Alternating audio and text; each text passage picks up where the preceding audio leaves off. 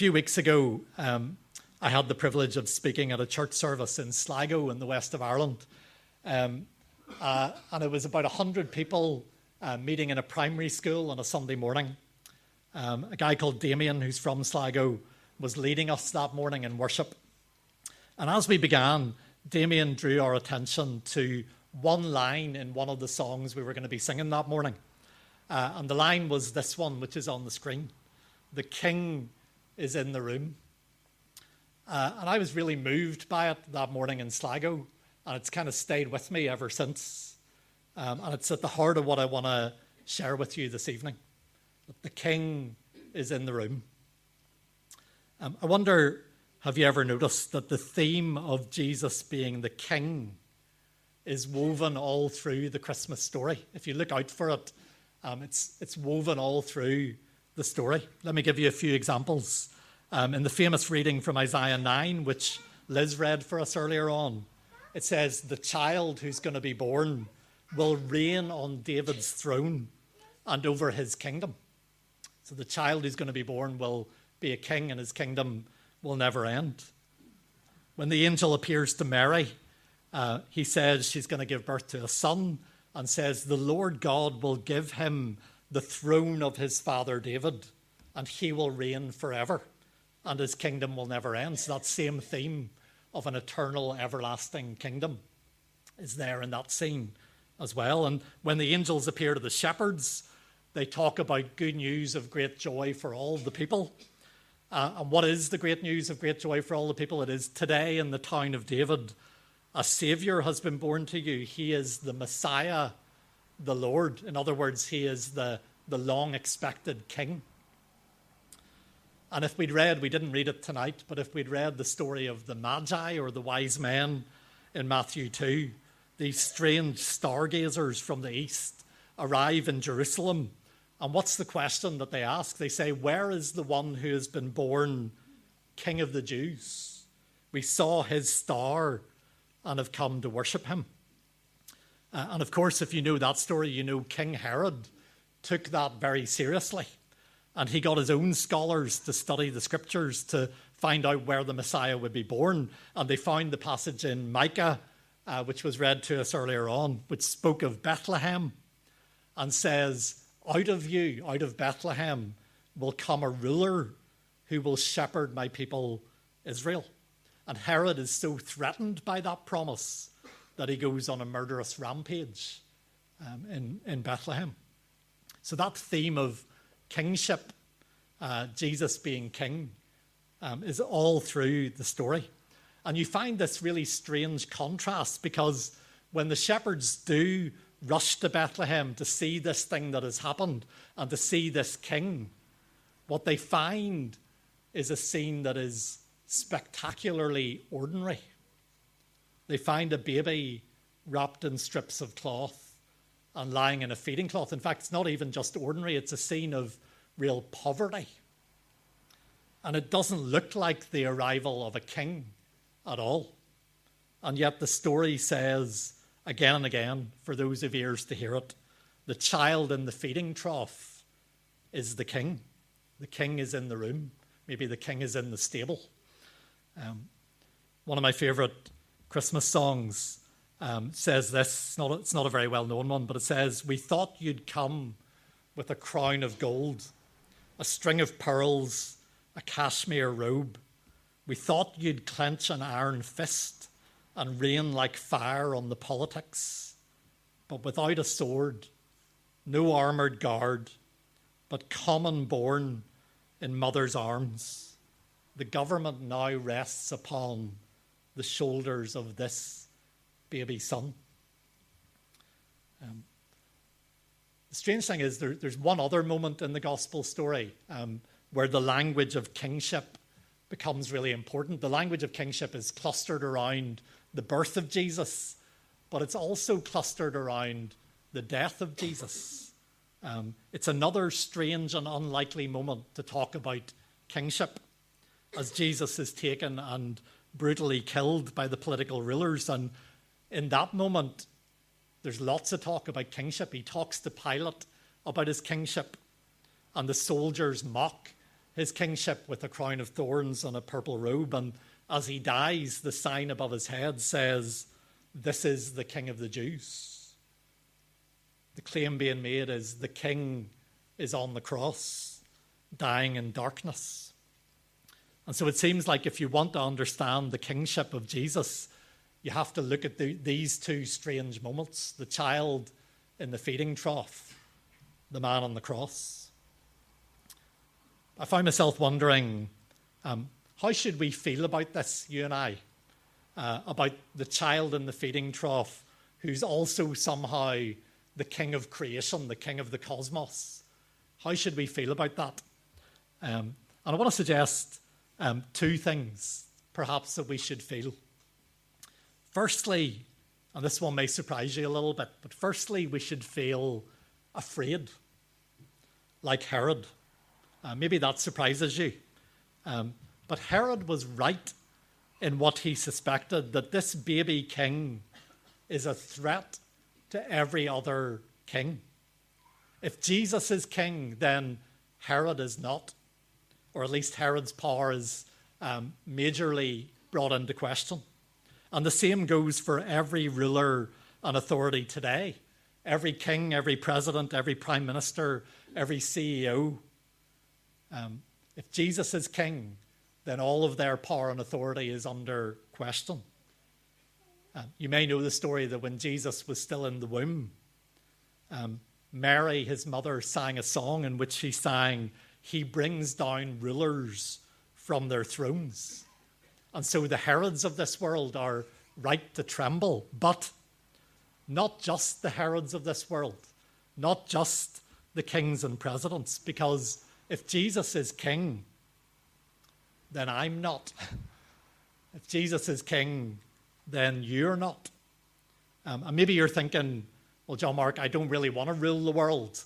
Um, but actually, every single one of us, um, if we're being honest, we want to be ruler, ruler over our own little empire.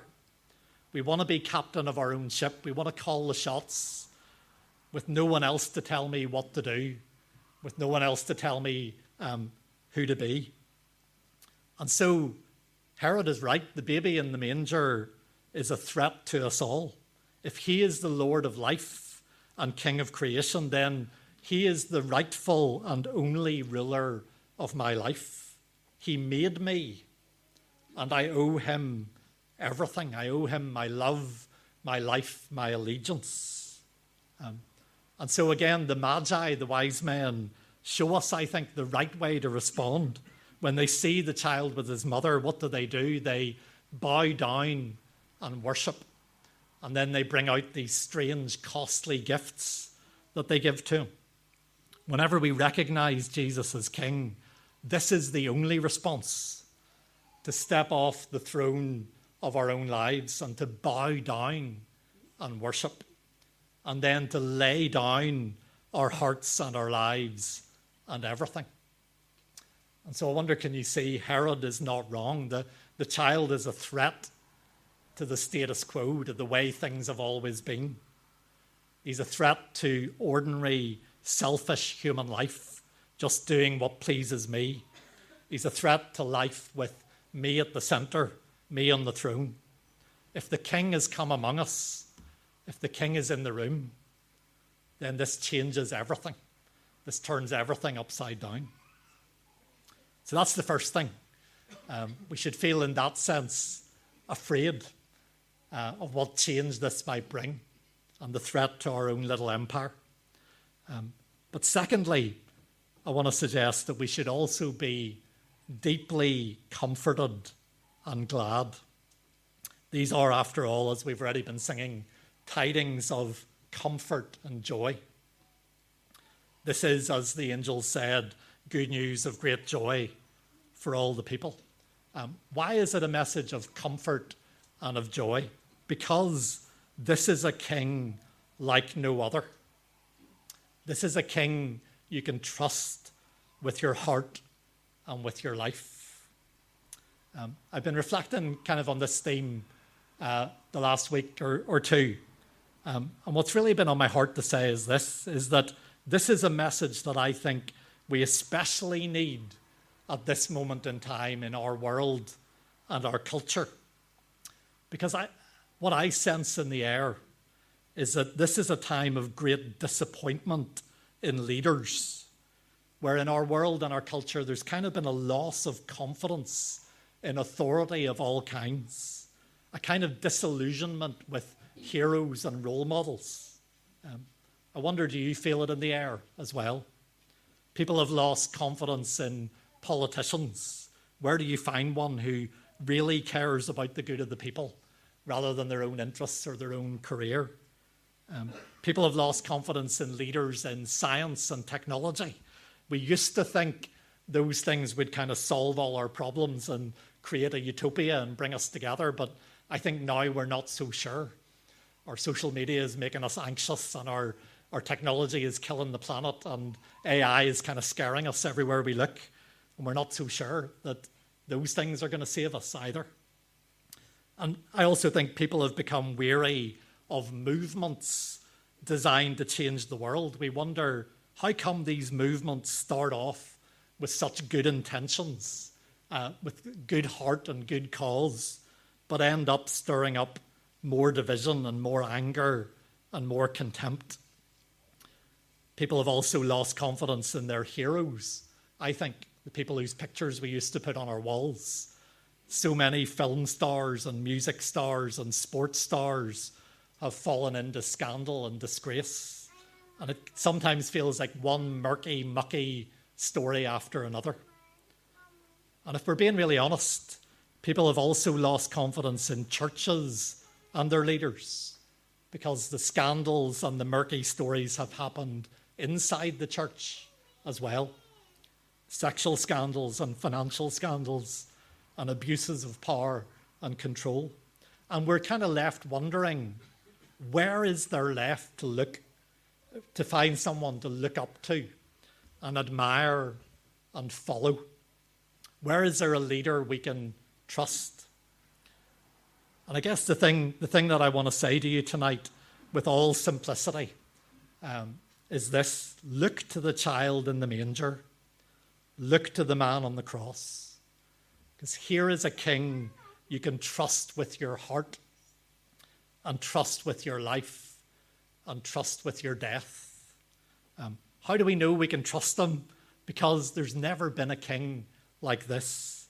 In our world, people kind of jostle for position and people use their power and position to further their own career, their own interests, or to feather their own nests, and often use and abuse and misuse their influence in all kinds of ways. Um, Jesus said, The rulers of this world lord it over people. Um, does every leader do that all the time? Of course not. But always in human leadership, um, there are elements of ego and pride and selfishness and self interest which get mixed in even with the good intentions. But this king that we've been talking about tonight and singing about tonight, this king laid aside his majesty and gave up everything for us. He had more power and a higher position than any king has ever had. But as in the words that Wesley read to us just a little while ago, he did not hold on to that position of power. He didn't consider it something to be grasped, but he made himself nothing. And he emptied himself and he took on the form of a servant and he made himself vulnerable and he humbled himself and he became obedient to death and even the most shameful death on a cross. Um, in the very last book of the Bible, uh, the book of Revelation, um, there's a vision where John, John looks and he sees the throne in heaven, the place from which God exercises his rule and reign. Could kind of think of it as the control center at the heart of the universe, the throne in heaven. And what does John see as he looks at the throne in heaven? He, he says, I saw a lamb looking as if it had been slain, standing in the center of the throne. Um, later on, John sees a crowd of people who have suffered deeply in their life on earth. And John hears a voice saying this The Lamb at the center of the throne will be their shepherd, and he will lead them to springs of living water, and God will wipe away every tear from their eyes. I um, wonder, do you hear why that message is deeply and profoundly comforting? That the, on the throne at the center of the universe is the one who has suffered with us and suffered for us. The Lamb, in the end, becomes the shepherd king. There's never been a king like this. And so, as I finish, I want to come back to that phrase that the king is in the room. I really believe that's true tonight in this place. The king is in the room. And I guess I want to gently encourage you um, to think about these questions. How will you respond to him this evening? Will you give up the throne of your own life? Will you bow the knee and give him your allegiance? Will you trust him with your heart and your life? Will you follow him wherever he leads? Those are dangerous questions, they're threatening questions. But the thing that I want to say um, from the bottom of my heart is as you look at the child in the manger and the man on the cross and the lamb on the throne, this is the only king you can trust completely, without hesitation, without reserve. He has unimaginable power at his disposal, but he will not use that power to lord it over you. He will not abuse that power or misuse it. He will not manipulate you or deceive you. He will not disappoint you. He will not break your trust. He will not break your heart. He will not let you down. And if I can borrow uh, some words from Mumford and Sons, um, his love, it will not betray you, dismay, or enslave you. It will set you free to be more like the man you were made to be, to be more like the woman you were made to be. Um, I'd love to um, just take a moment and pray. Um, in a moment, we're gonna we're gonna sing what is my favorite Christmas carol, um, and I think the big reason why it's my favorite is as a preacher, um, the final verse of this carol. If you sing the final verse of this carol from your heart and mean it, it changes everything, right? And so maybe tonight uh, you could sing that final verse from your heart, uh, maybe for the first time, um, and it changes everything. Uh, but I'd love to just allow just a little moment of quiet, um, and then I'm gonna I'm gonna pray, and then we'll sing our final carol.